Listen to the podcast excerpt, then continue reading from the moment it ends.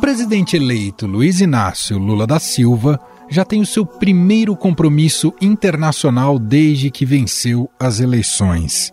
O petista vai participar da COP27, a Conferência do Clima, no Egito, na semana que vem e deve figurar como uma das principais atrações do evento. O presidente eleito, Lula, embarca no dia 14 para a COP27, que acontecerá no Egito. A participação de Lula na Conferência sobre Mudanças Climáticas sinaliza o início daquilo que tende a ser uma guinada na diplomacia brasileira, na nossa política de meio ambiente. O Brasil vai aproveitar a conferência para mostrar ao mundo o potencial que tem para a geração de energia limpa e barata. O presidente eleito, Lula, também pretende usar a COP27 para realizar encontros bilaterais considerados cruciais para sua retomada ao comando do Palácio do Planalto. O petista pretende se reunir com os presidentes dos Estados Unidos, Joe Biden, e da França, Emmanuel Macron. O presidente eleito, Luiz Inácio Lula da Silva, pretende usar a sua ida à COP27 para realizar encontros bilaterais. Segundo aliados de Lula, a expectativa é que o agora presidente eleito consiga se reunir com pelo menos Joe Biden, Emmanuel Macron e Antônio Guterres, o secretário-geral da ONU.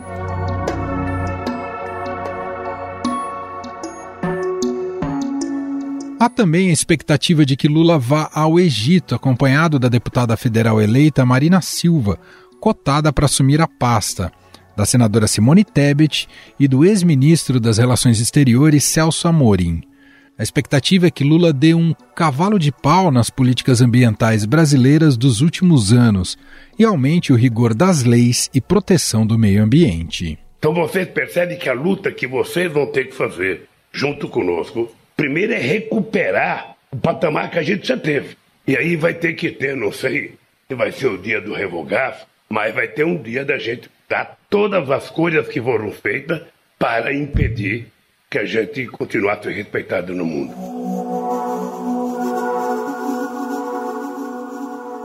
Esse protagonismo de Lula já tem causado ciumeira no atual ocupante do Palácio do Planalto. Jair Bolsonaro se queixou da decisão do presidente eleito de ir à Conferência Climática da ONU, em um desabafo que foi testemunhado por auxiliares. Bolsonaro chamou o petista de usurpador e o acusou de vestir a faixa presidencial antes da hora. Ele acha que o Lula está usurpando a sua presidência ao comparecer a essa Conferência Climática da ONU. E chamou aí, numa conversa privada, foi testemunhada ali por pelo menos dois auxiliares, chamou o Lula de usurpador. E está achando que o Lula está vestindo a faixa presidencial, uma faixa que, aliás, ele não se dispõe a entregar, né? Antes da hora.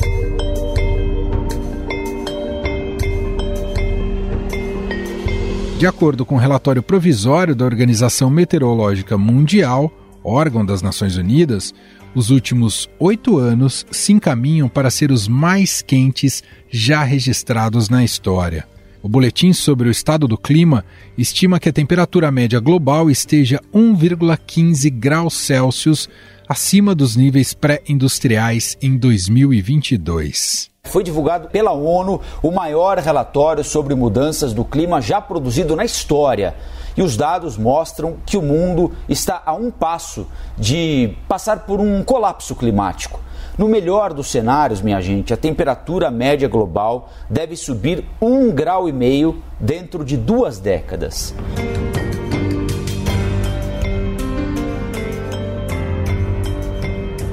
Ainda segundo o relatório, ondas de calor extremas, secas e inundações devastadoras afetaram milhões e custaram bilhões neste ano. A Europa enfrenta uma onda de calor e de incêndios sem precedentes. Em alguns lugares tem termômetro marcando quase 50 graus. O número de mortos passa de 1.000, a maioria em Portugal. O Reino Unido pode ter hoje o dia mais quente já registrado na história, com a marca de 41 graus Celsius.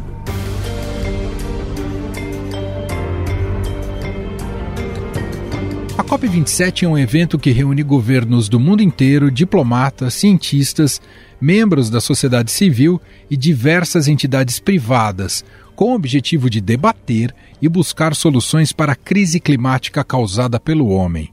A conferência vem sendo realizada anualmente desde 1995 e o termo COP é uma sigla em inglês que quer dizer Conferência das Partes, uma referência às 197 nações que concordaram com o Pacto Ambiental da ONU do início da década de 1990. Ao longo dos anos, o Brasil se tornou um dos países referência na luta pela questão climática. Estamos aqui em Paris para construir uma resposta conjunta que só será eficaz se for coletiva e justa. A melhor maneira de construir soluções comuns para problemas comuns é a nossa união em torno de um acordo justo, universal e ambicioso, que limite neste século a elevação da temperatura média global em 2 graus Celsius.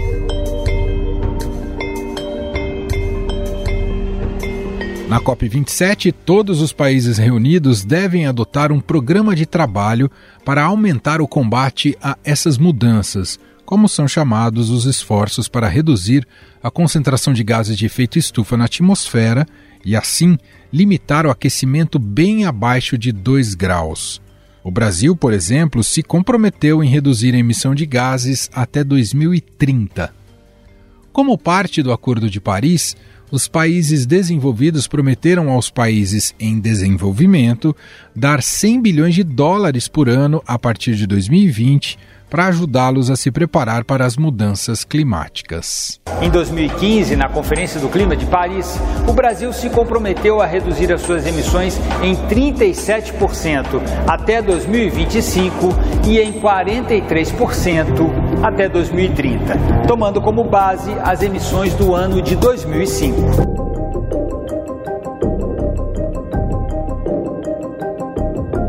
Mais de 190 países vão participar da cúpula, incluindo o Brasil.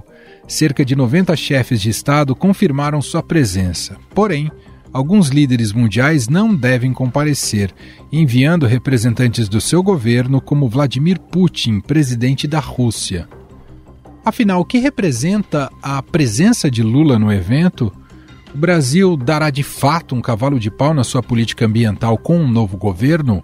Sobre o assunto, vamos conversar com o secretário-executivo do Observatório do Clima, Márcio Astrini, que nos atende diretamente da COP27 no Egito.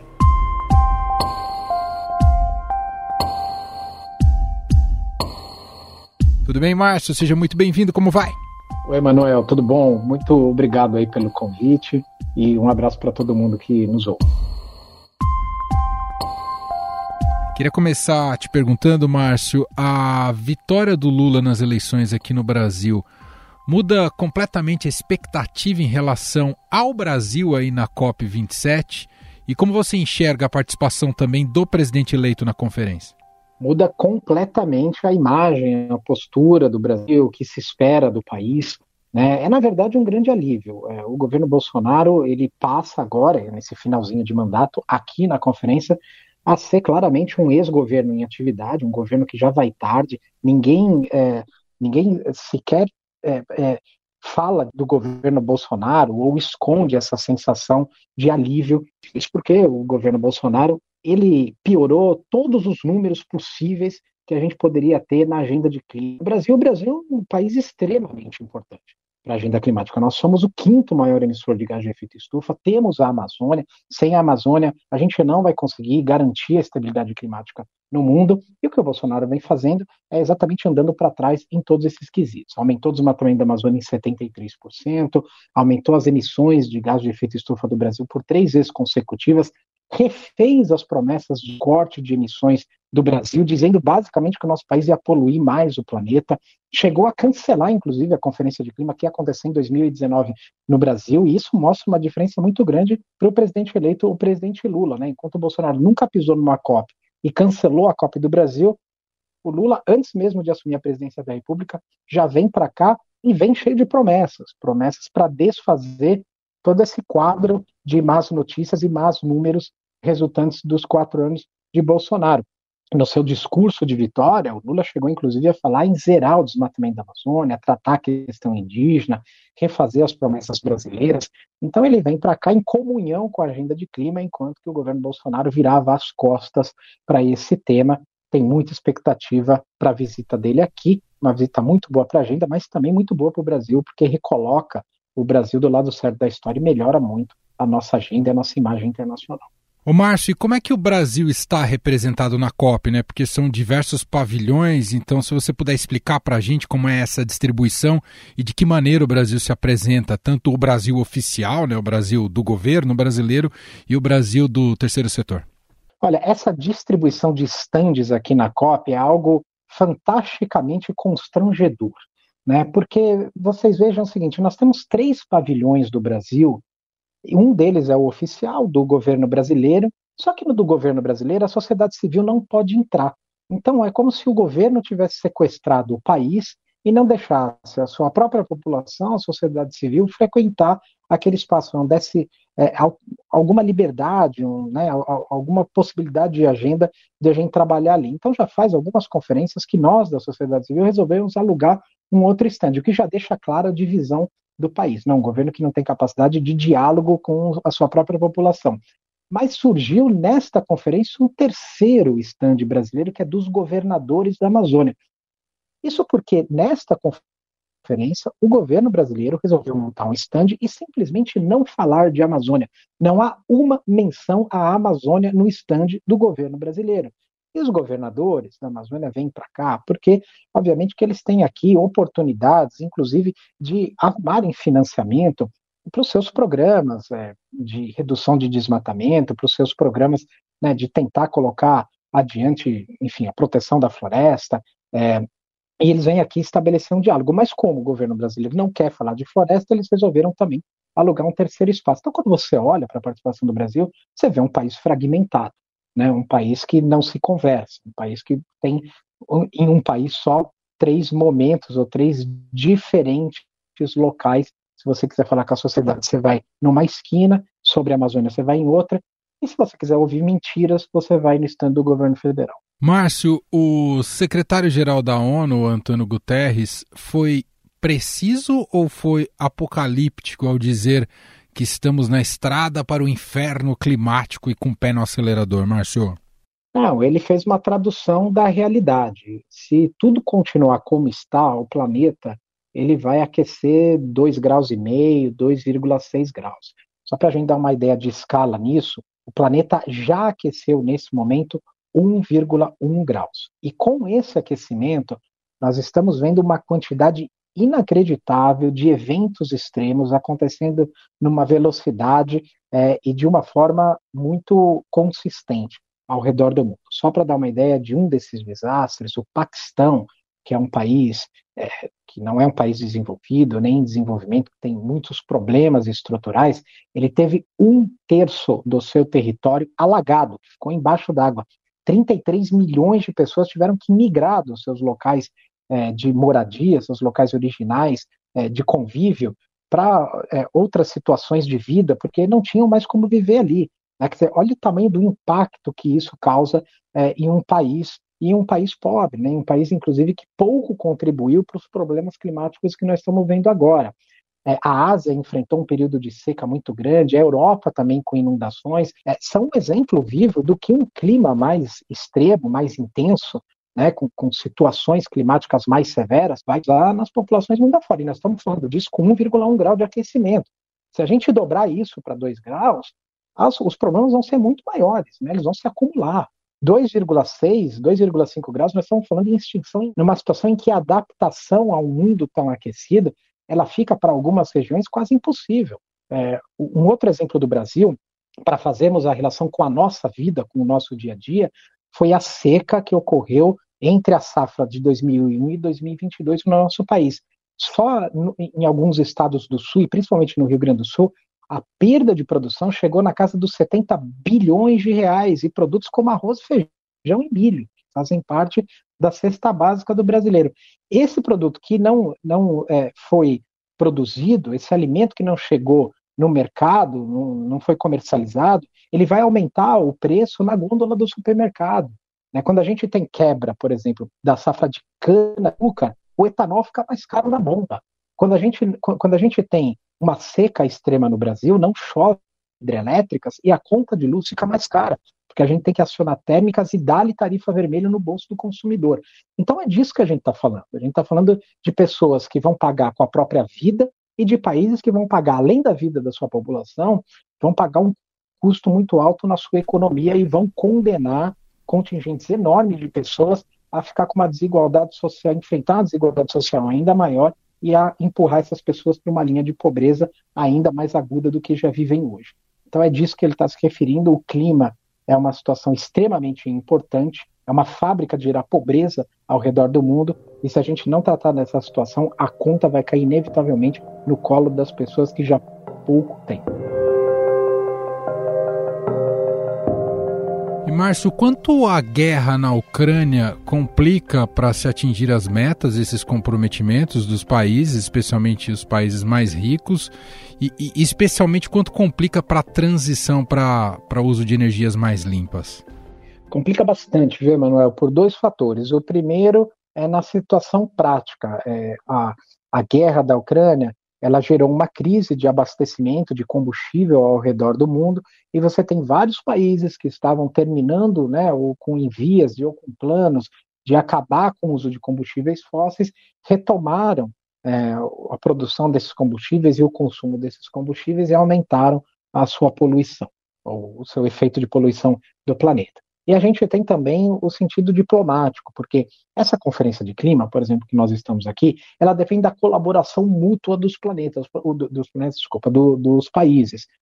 Né? Os países precisam se acertar, eles precisam entrar em acordos, né? Precisam arrumar jeitos de trabalho, um jeito de trabalho comum para que eles toquem em frente uma agenda que é coletiva. Quando você tem uma guerra, essa guerra não fica na porta para fora das negociações.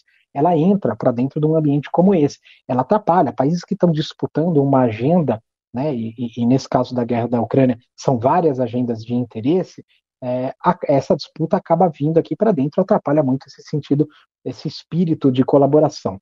Em 2015, nós tivemos o grande marco de clima, que foi o Acordo de Paris. O Acordo de Paris aconteceu porque China e Estados Unidos fizeram diversas reuniões bilaterais e eles acabaram chegando a esse acordo e chamaram os outros países e todos seguiram pelo mesmo caminho, e foi a celebração de um acordo único, inédito, essa agenda de clima. Mas isso porque você tinha um ambiente para que acontecesse esse tipo de decisão colegiada. Agora, China e Estados Unidos, inclusive, estão disputando mercado internacional, hegemonia política no mundo, e obviamente que esse tipo de clima não vai contribuir para que eles cheguem a um acordo aqui dentro. Então, trabalha bastante. Márcio, há dificuldades para a captação de mais dinheiro para o Fundo Verde? Isso, a expectativa foi muito além do que se esperava do resultado até aqui? Olha, esse é um grande problema, porque a gente precisa de dinheiro para fazer a transição energética, porque países em desenvolvimento, que são países que não têm condições, por exemplo, de mudar a forma com que geram energia rapidamente para uma forma mais limpa. São países que poluem muito o planeta, que consomem muito carvão, petróleo, diesel para gerar energia, e que precisam mudar a tecnologia dessa forma de gerar energia, que é vital para o desenvolvimento desses países, e isso custa muito caro. Né? São países que não têm dinheiro para fazer isso. Então, o que se tem de discussão é que os países ricos, que são os países que, além de ter melhor capacidade de financiar essa transição, também são os desenvolvidos que mais contribuíram para o problema do clima, que eles coloquem, depositem dinheiro num fundo e que esse fundo sirva para fazer essa transição dos países pobres e também em desenvolvimento. O problema é que os países ricos nunca colocaram esse dinheiro em cima da mesa. Eles alegam que os países em desenvolvimento precisam primeiro apresentar um plano consistente. E os países em desenvolvimento dizem que só vão apresentar um plano mais consistente depois que o dinheiro aparecer. Então você fica nesse dilema, né? Um dilema de quem vai nascer primeiro, o ovo ou a galinha. E o aquecimento global, ele não espera com que a gente resolva esse dilema ou esse diálogo entre os países, e ele vai acometendo de eventos extremos o nosso planeta e castigando as populações. Esse é um debate antigo. E eu acho, sinceramente, que falta bastante esforço dos países desenvolvidos. Já passou da hora de eles colocarem esse dinheiro num fundo e de esse fundo começar, finalmente, a trabalhar para que a gente diminua as emissões nos países em desenvolvimento. Um outro fundo também que diz respeito a finanças é um fundo para os países aí mais pobres, esses países como o caso do Paquistão, que eu citei, que São países que, inclusive, contribuem muito pouco para a poluição, emitem muito pouco gás de efeito estufa, tem muito pouco que mudar na sua matriz de geração de energia, mas já sofrem consequências muito danosas, e são países que não têm recursos para recuperar, por exemplo, para reconstruir o seu país de efeitos causados pelo clima extremo. Então eles precisam de uma compensação, eles precisam de uma assistência financeira, e também esse fundo aí, ele nunca existiu, esse debate existe há 30 anos. Então existe, na minha opinião, uma falta de vontade e de liderança dos países envolvidos. Márcio, ainda sobre a COP27, queria que você contasse um pouco para a gente como é que é a agenda da COP, né? A dinâmica dela, se uma semana mais de construção de acordos e depois chegam os líderes globais, um pouco funciona dessa maneira, como é que vai ser, Márcio? É uma dinâmica toda específica, essas conferências, a gente tem a abertura, que são esses 2, 3 primeiros dias iniciais. Muitas vezes nessas aberturas a gente tem presidentes, primeiros ministros dos países dando seus recados, falando sempre da urgência de clima, levantando a bola da questão, né, e dando bastante audiência para a conferência. Depois desse momento inicial, a gente tem um momento mais de negociação, que são os diplomatas normalmente, que vão ali se encontrar, tentar zerar as pedras, aquelas diferenças que tem entre um país e outro, que acham que o caminho tem que ser esse, não aquele. Você passa a primeira semana, basicamente, até sábado, normalmente nessas discussões mais diplomáticas, acertando os detalhes. E na segunda semana, que já começa na segunda-feira, a gente tem só o domingo aí em que as negociações não funcionam. Na segunda-feira chegam normalmente os ministros de meio ambiente, os ministros responsáveis pelo clima nos países, e eles começam a tomar decisões, que é quando a gente fala que é o segmento de alto nível, mas na verdade é quando eles começam a tomar decisões e teoricamente teriam que resolver os entraves. Falam por seus países e deveriam dizer, não, eu abro mão disso, mas eu quero que aquilo conste. O outro vai dizer, não, tudo bem, se você abrir mão disso, eu concordo que esse outro item aqui entre na agenda, ou a gente pacifica o acordo e vamos tocar daqui para frente. Nem sempre acontece dessa forma, nem sempre a gente tem um acordo, mas esse é o fluxo, e às vezes os presidentes chegam no momento final para bater o martelo e para tomar decisões mais importantes. Então esse normalmente é o fluxo diplomático aí, e de tomada de decisões. A sociedade civil sempre participa, pressionando. A gente tem aqui muitos relatórios de cientistas também, que são relatórios que embasam, que colocam pressão também nesses tomadores de decisão, né? Porque normalmente trazem esse cenário real do que está acontecendo no mundo, para que eles não fiquem só trancados dentro de uma sala e sejam expostos, né, a essa situação toda terrível que o aquecimento global causa. E essa é a dinâmica de uma conferência de clima, e nem sempre ela termina com boas notícias. A gente espera que essa daqui termine com soluções na mesa. Perfeito. Só para a gente fechar, Márcio, eu sei que está prevista, ela sempre participa de todas as COPs, né, a deputada eleita Marina Silva e ex-ministra do Meio Ambiente. Há uma grande expectativa para que ela seja a ministra do Meio Ambiente do governo Lula, e o nome dela é bem-vindo? Eu acho que ela é uma pessoa absolutamente natural, né, e naturalmente cotada para o cargo. A Marina é uma pessoa que tem um nome, uma projeção internacional, um respeito internacional muito grande, que faz jus a esse respeito e a projeção do seu nome. Ela é gigantesca na agenda de clima, não apenas no Brasil, mas no mundo inteiro. É uma pessoa que ajudaria muito a recuperar a imagem do Brasil, e eu acho que é um luxo a gente ter ela como uma possibilidade de ministra do Meio Ambiente. Existem outros nomes também que o presidente Lula deve estar analisando, todos muito bons. Eu poderia citar alguns aqui. A gente tem a ex-ministra Isabela Teixeira, a gente tem o senador Randolfo Rodrigues, que é uma pessoa espetacular, que doou muito do seu mandato para essa agenda, é uma pessoa muito inteirada da agenda de clima. O deputado Nilton Tato. Eu estou falando aqui 4, 5 nomes além da Marina, mas poderia falar mais uns 10. Ainda bem que a gente tem tantos nomes bons, e ainda bem que o Brasil, com qualquer um desses nomes, teria, na minha opinião, um ponto de alavancagem na agenda de clima, mudaria aí esse roteiro terrível que a gente viveu nos últimos 4 anos. E eu acho que, sem dúvida, a Marina, se for ela escolhida, ela vai ser um nome excelente, como já foi quando passou pelo Ministério, ela vai ser um nome excelente para o país, para a agenda de clima, para a recuperação da nossa imagem. Muito bem, nós ouvimos diretamente do Egito, com uma internet cambaleante, mas foi possível ouvi-lo, o Márcio Astrini, secretário executivo do Observatório do Clima. Obrigado por poder nos atender, viu, Márcio? Eu que agradeço, mano. A internet aqui está um desafio por causa do tamanho da agenda do clima. Tomara que a gente consiga resolver as duas coisas. Estadão Notícias. Este foi o Estadão Notícias de hoje, terça-feira, dia 8 de novembro de 2022. A apresentação foi minha, Emanuel Bonfim. Na produção, edição e roteiro, Gustavo Lopes, Jefferson Perleberg e Gabriela Forte. A montagem é de Moacir Biasi. Escreva pra gente no e-mail podcast@estadão.com. Um abraço pra você e até mais.